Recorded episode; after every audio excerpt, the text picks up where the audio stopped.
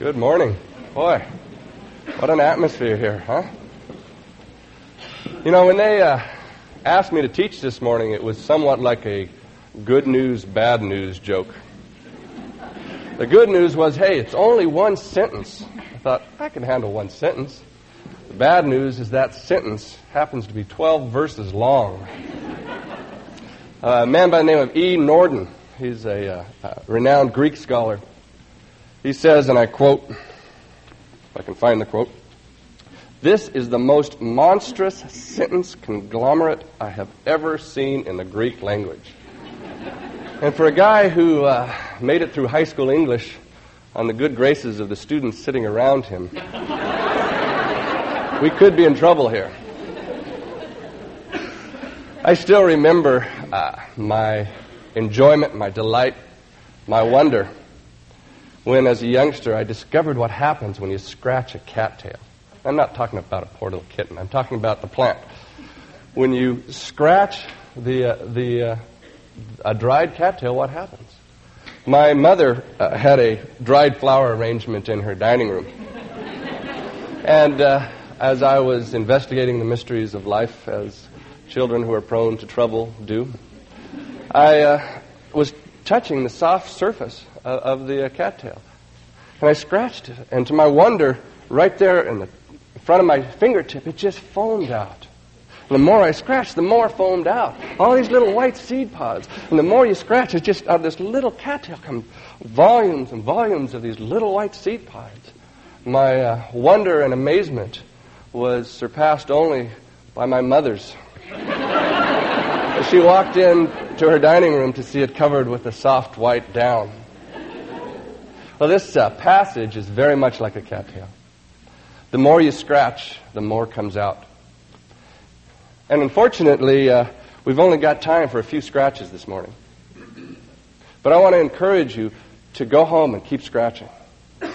Keep seeing what's there. Because Paul really packed this sentence. This letter, the letter to Ephesus, or the letter that was circulated around that area, was, is one of Paul's highest uh, achievements of theological discussion. In other words, what he's done here is he's taken some of the truths that he's taught elsewhere and he's packed it into these, these first verses. So the uh, riches for us here are, they at least seem inexhaustible. So again, let me encourage you to keep scratching. Let's uh, begin looking at verse 3 of Ephesians 1. Paul says, Blessed be the God and Father of our Lord Jesus Christ, who has blessed us with every spiritual blessing in the heavenly places in Christ. Now, this verse sets the focus of this section. Verses 4 through 14 will be uh, detailing some of these blessings that God has blessed us with in heavenly places in Christ. And even as, as Paul describes these blessings, you'll see, though, that the focus is really back on who God is. Paul uses terms in, uh, in verse 4. He says, He chose us. Verse 5, He predestined us according to the kind intention of His will. Verse 6, to the praise of His, His grace, which He freely bestowed. Verse 7, the riches of His grace. 8, He lavished upon us. 9, He made known to us His kind intention. And verse 11, according to His purpose, His will, to the praise of His glory. Paul keeps our attention, even as he's describing these, these wonderful gifts of God, he keeps our attention on the wonderful giver. And that needs to be kept in mind even as we investigate these blessings that God has given us. We need to repeatedly just stop and say, This is to the praise of His glory. He is worthy of our praise. He is gracious. His kindness is the focus. His undeserved favor that He's kind to us. He gave us these things even though we don't deserve them. Okay, before we get into um, uh, the, the first phrase here, he says, Blessed be the God and Father of our Lord Jesus Christ, who blessed us with all these spiritual blessings. When Paul says, Blessed be, what he's actually doing is calling his readers to bless God. How can we, who are the givees, the recipients, bless God, the one who gives. I mean, we're the ones with the needs. He's the one that has it all. So how can we possibly bless him? What do we have to give him? There are several ways that, that come to mind. Let's uh, discuss a couple of them. First of all, the word to bless uh, really means, uh, part of the, the base meaning of the word is to speak highly of. So what Paul is calling us to do is to praise God. Now, the other day I was uh, at Elmer's with a bunch of uh, college students. I was having a nice large piece of coconut cream pie. And one girl sitting next to me said, I want to ask you a question. Why does God, all the way through Scripture, demand that we praise Him? Doesn't just the fact that He asks for that praise ruin it? Doesn't it seem kind of petty that He should demand that we praise Him? And realize she wasn't being blasphemous. She wasn't being flippant. She was seriously trying to deal with what she saw in Scripture and to understand. And it's a legitimate question. Does God need his ego stroked by us? Obviously not. Realize what we have here is Paul calling us and everyone who reads this letter to join him in praise. And praise is the natural, inevitable, irresistible outflowing of enjoyment that Paul is realizing how wonderful God is, and he is praising him. When you see a, a beautiful mountain, beautiful sunset, you've got to say, Isn't that incredible? Even if no one's there, you've got to say it. In fact, just the, the vocalization of it enhances our enjoyment. That we enjoy by praising. And not only that, we enjoy it even more when there's somebody to share that praise with. If you read a good book or see a good movie, you enjoy the movie more. You enjoy the book more just by having somebody next to you to say, Wasn't that a neat movie? Wasn't that a neat book? And your enjoyment is enhanced.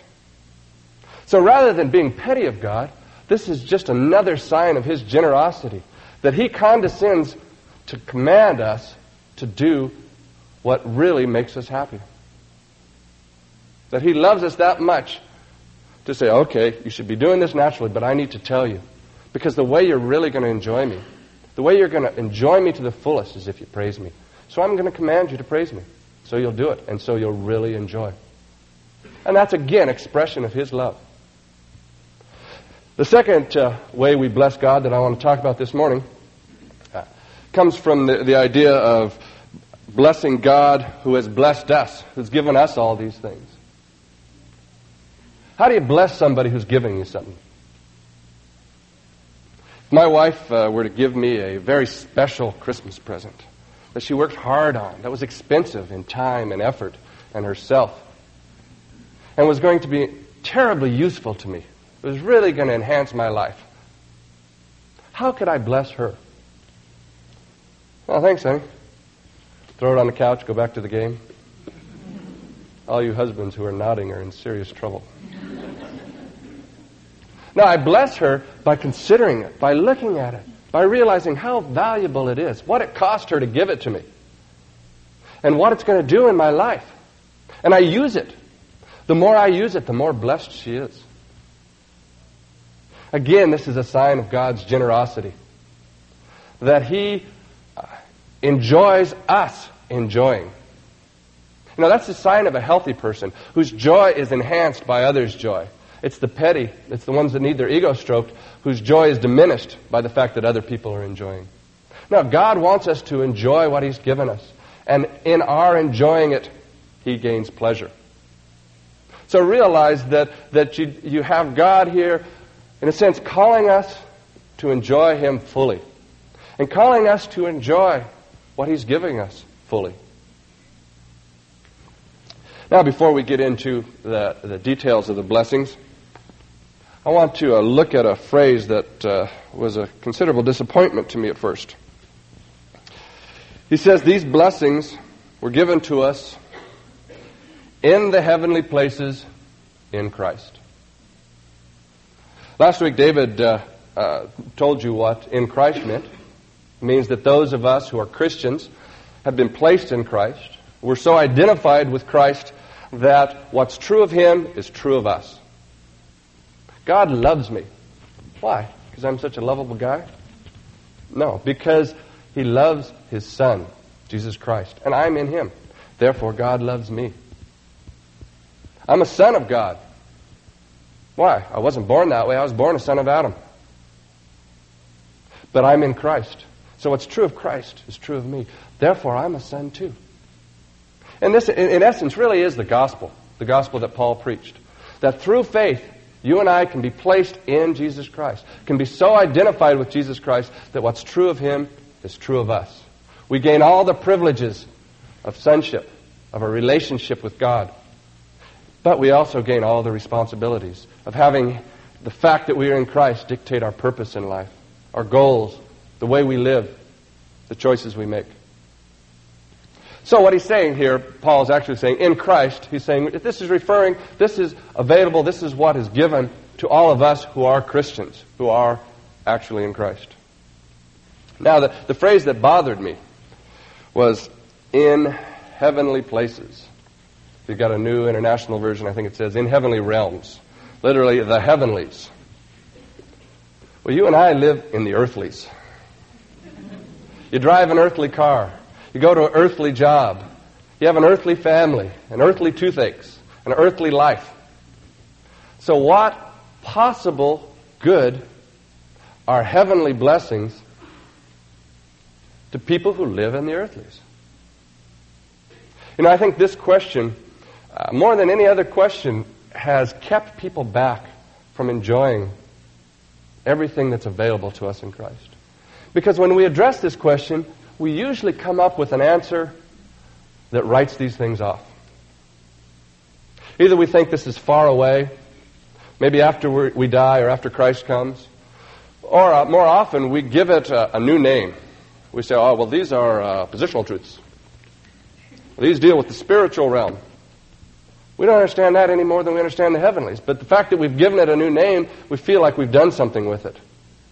But in essence, what we've done is said these are either unreal or at least irrelevant to our lives. You know, I've, I've got to confess, I've, I've done that.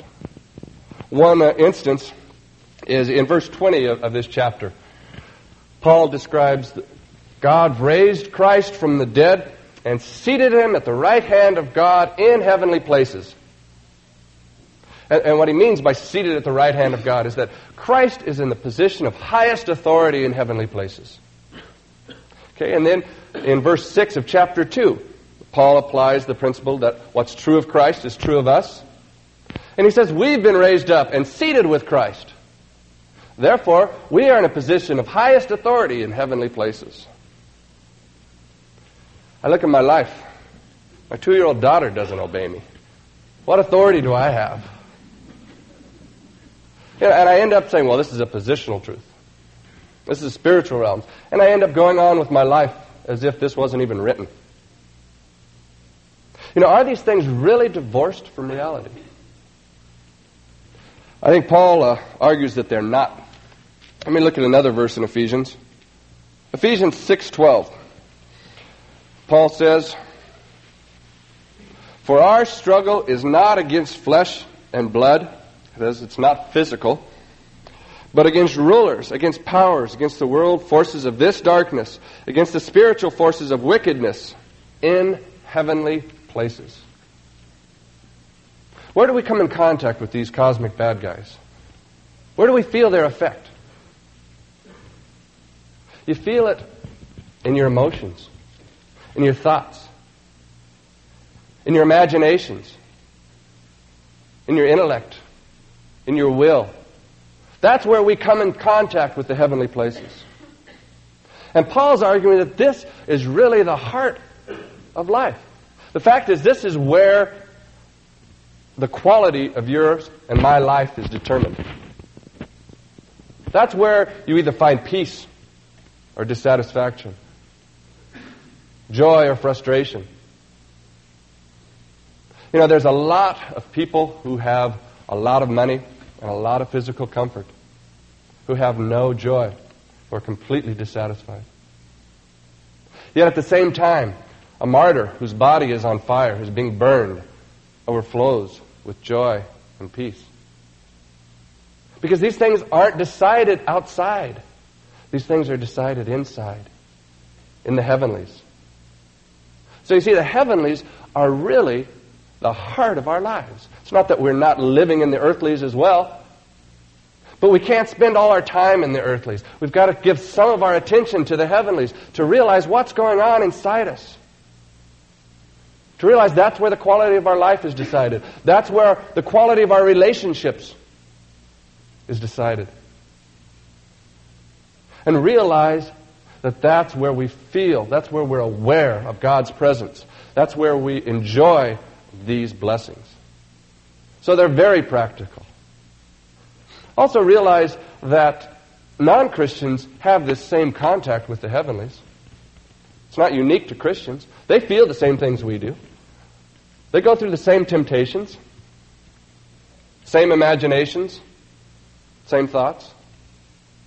But they're there without these blessings, without these resources. Well, we need to take advantage of what we have in Christ and not function as if we didn't.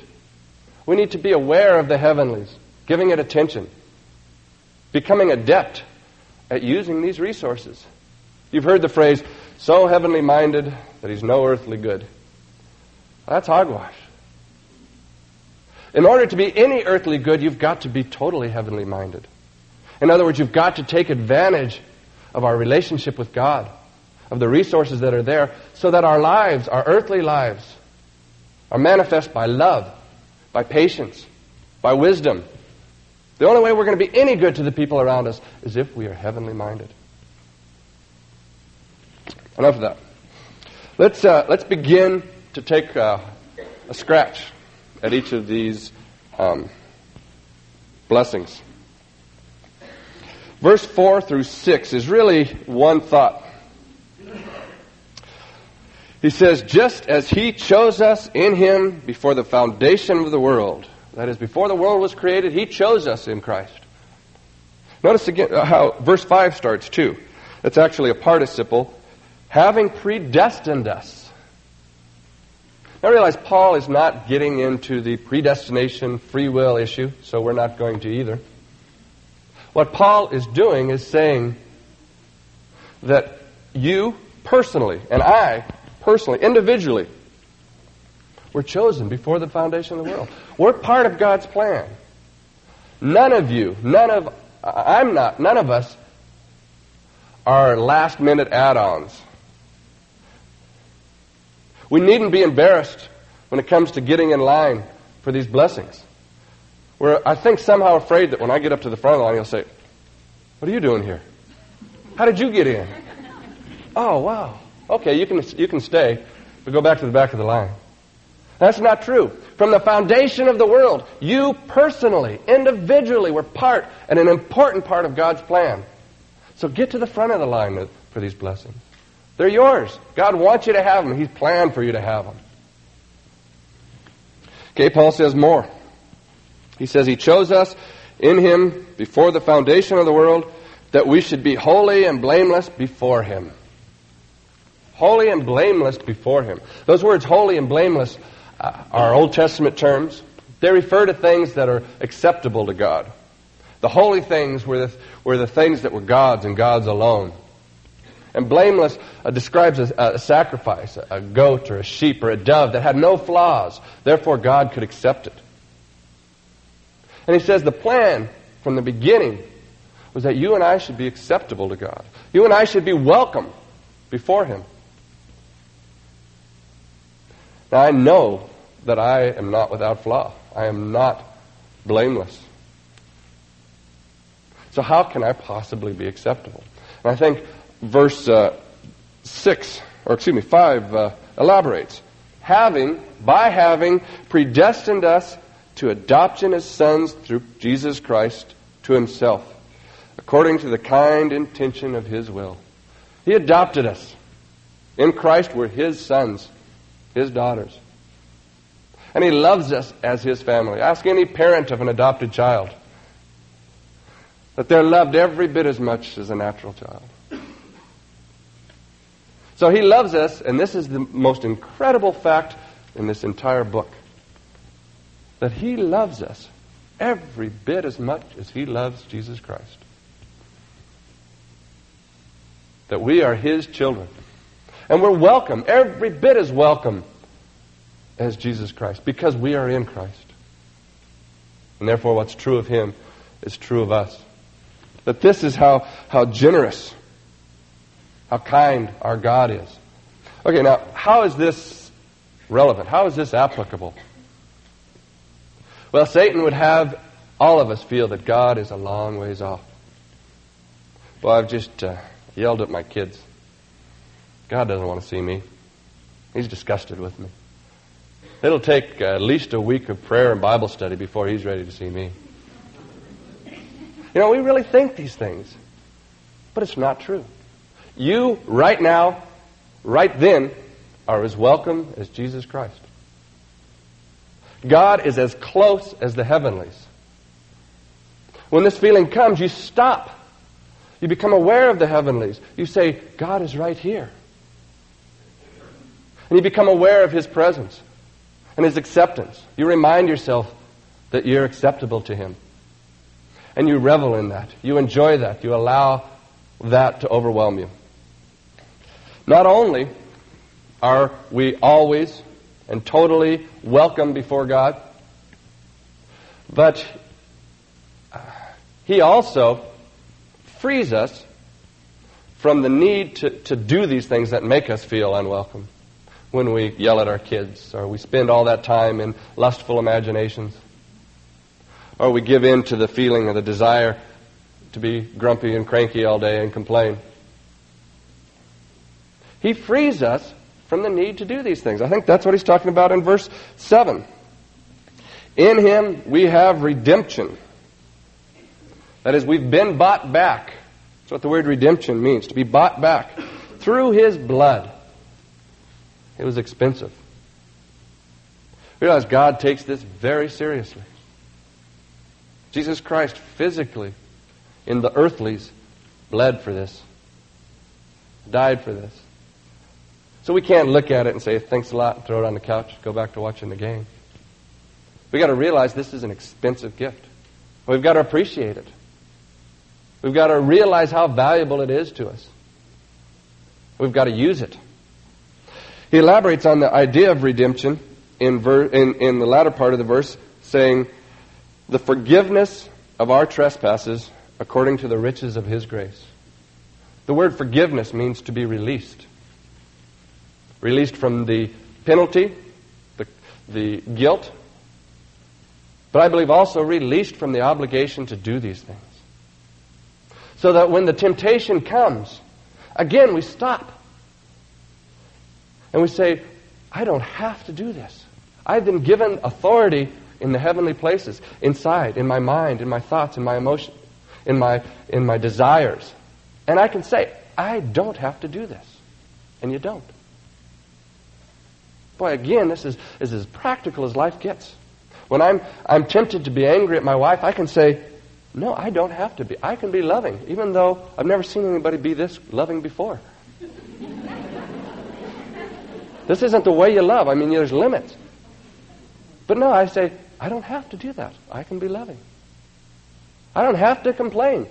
I can stop. I can enjoy God's presence. I can exult in His blessings and have my whole outlook changed.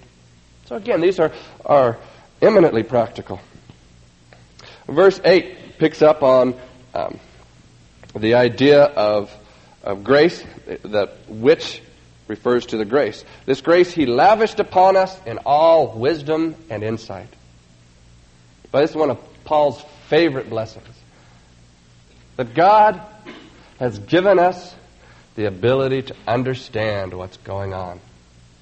Wisdom and insight refer to the ability to understand why people do what they do. We don't have to just scratch our head and say, boy, people are weird. Why do they do these kind of things? We don't have to, to be overwhelmed. What's going on in this world? The Soviets and the Americans got all their missiles lined up. You know, in Lebanon, people are just wiping each other out. What's going on in this world? God has given us the ability to, under, ability to understand, and Paul really enjoys this gift. Well, how has He given us this ability? Again, verse 9, if you look at your footnote, if you've got a New American Standard, is a participle. I think it explains how. By making known to us the mystery of His will, according to His kind intention, that is, according to His good pleasure. That's what it means. Which He purposed in Him. The way He made these things known to us is by letting us know what His plan was, what His will is. You see, people are, are uh, it's necessary for people who don't know Him, who don't trust this revelation, to come up with philosophies to explain why people do what they do, what's going on in the world. Thus, we have you know, all kinds of philosophies uh, Marxian economics, behaviorism, evolution. All these philosophies are attempts to explain what's going on in the world and why are people the way they are. But these things can never explain what's going on because it's not being run according to a philosophy. It's being run according to God's good pleasure, His choices, His will. And unless He tells us what's going on, there's no possible way we could know what's going on. So you see, this is, is, is, how he's, he's helped us see where history is going. That there is a plan. That that plan is God's choice. And verse 10 uh, describes this plan. Unfortunately, in uh, New American Standard, this is a very difficult verse. It's really not a difficult idea, it's just a difficult wording. What happened was the uh, translators realized there were so many options for interpreting this verse that they kind of had to say, well, here's at least what we can all agree on. Let's make it totally ambiguous, and that way we won't step on any toes. And so you read it, and it says, with a view toward the administration uh, suitable to the fullness of times, that is, the summing up of all things in Christ, things in heaven, things in earth. And you go, what does that mean? That's ambiguous. Well, let's just walk through it because I don't think it's a difficult concept. He says this uh, revelation of, of the mystery of his will, that is the secret of his will, is regarding with a view to just means that, that, that this is what it's about. An administration. An administration simply means a plan. We live under the Reagan administration in the United States right now. In other words, things are being run according to Reagan's plans. And that's all he's saying. A plan for an overall plan, an overall direction. He's saying this revelation of the will of God is concerning this overall plan that at the fullness of times, says suitable to the fullness of times. In Galatians uh, 4 4, Paul says, But when the fullness of time came, God sent forth his Son, born of a woman, born under the law this term, in the fullness of time, means when the time was right. And it's referring to that time which God sent His Son in history. So he's saying that, that, that the revelation of, of the secret is regarding God's plan. That plan involved, at the right time, sending Jesus, sending Christ to, to be born, to suffer, to die under Pontius Pilate, to be raised from the dead and to be seated in authority in the heavenlies, and to bring everything together in Christ. That's what the, the idea of summing all things up, bringing it all together. All of history up to, to Christ's first coming was directed at Christ's first coming. We can understand what history is about because we know that's what was happening. And all of history from then on is focused now on his second coming. And we can understand that. But more importantly, we know that what God brings together in Christ is man and himself. That we can have a relationship with God in Christ. And he brings together man and man, people from countries and nationalities and regions that hated each other for centuries, for generations, in Christ love each other and put each other's interests above their own. He's bringing it together. And families that have been destroyed can be brought back together in Christ. And even personalities can be brought back together in Christ. And I think this is the heart of it, of bringing things together in Christ. But we could go on. I mean, we could shoot in any direction Eventually, the ecology is going to be brought back together in Christ. The destruction, the, the, the exploitation that is now suffering due to the sinfulness of man will someday be reversed. That process has started now in the fact that He's affecting our lives, helping us to see that we can't live that way. We can't destroy. But it will be culminated at His second coming when He restores it, when He creates the new heavens and new earth. The judgment will bring everything together. Justice will be brought together. It just any direction you choose to go. All things in heaven and in earth are brought together in Christ. So God has this, this cosmic plan.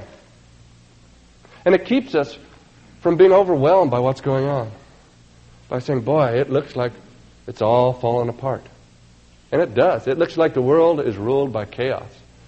But we know God has revealed his plan.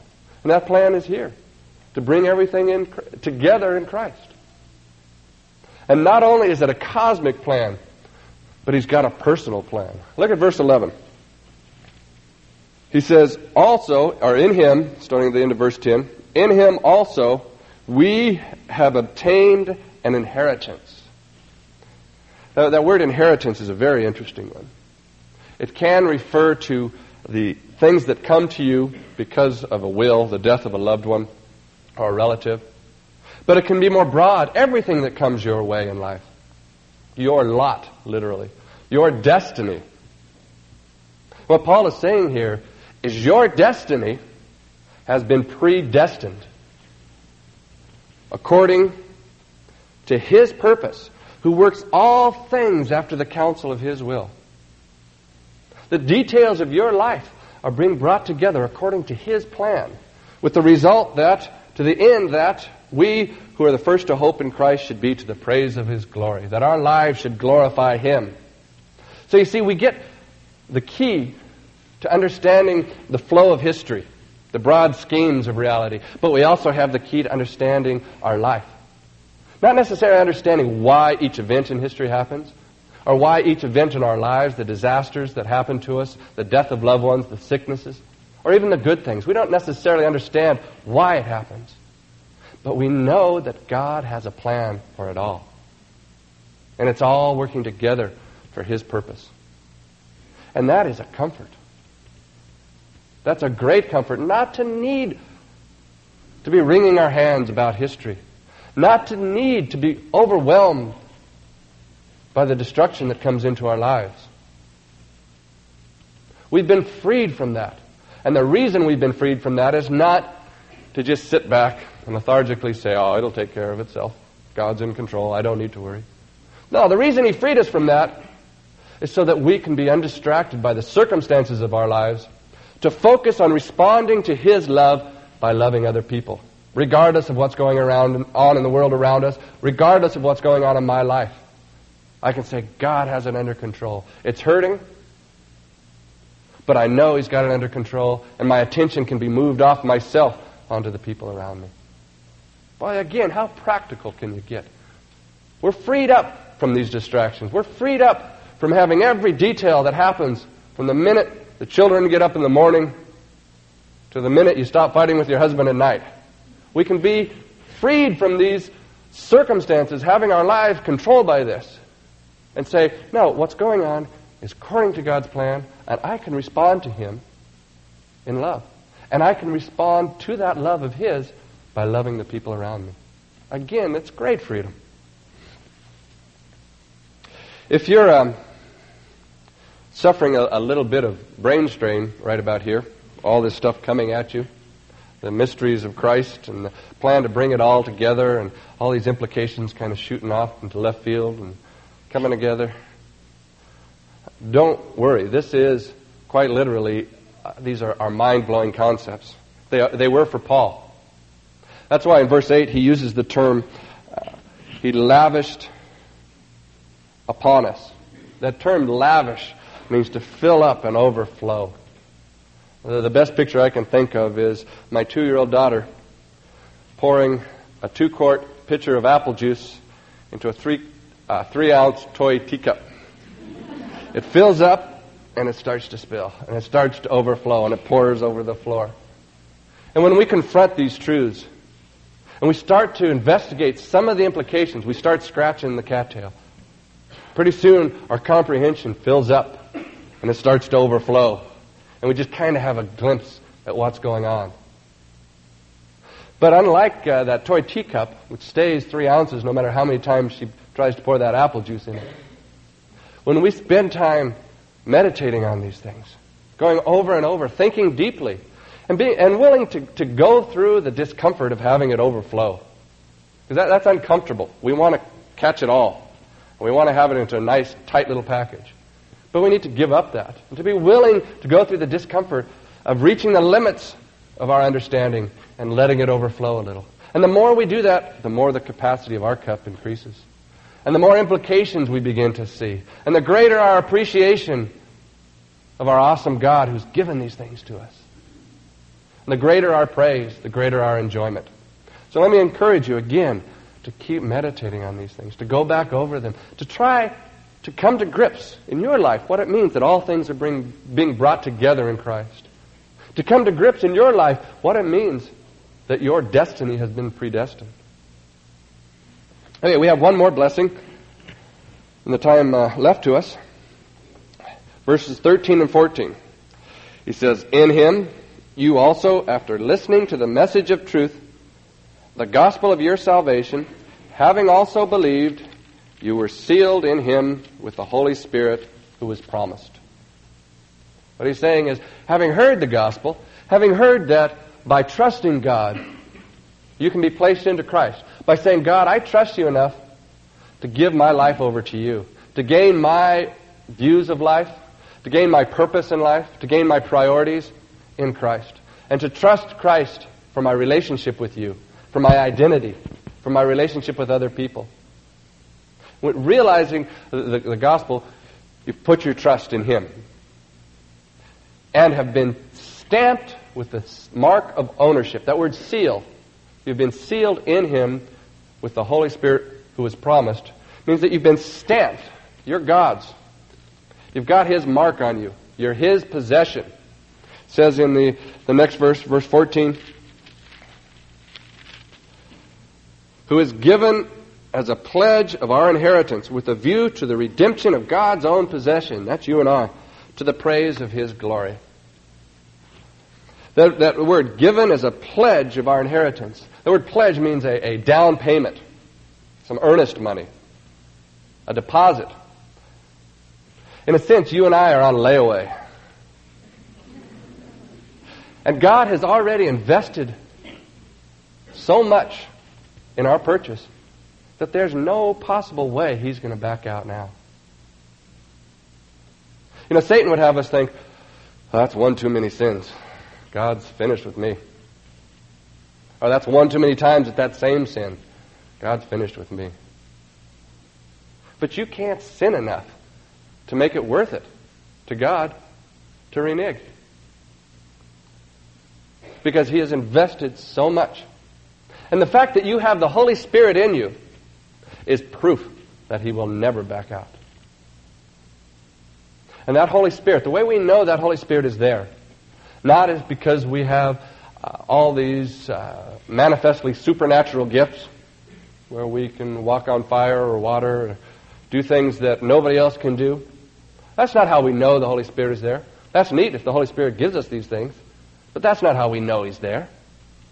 The way we know He's there is because He puts in our hearts a desire to be God's a desire to be freed from these things, these sins, these trespasses, a desire to be everything God can make us into. And that's how you know the Holy Spirit's there. And this desire that He is building in your life and developing is proof that God will finish the job He started, that He'll never give up on you.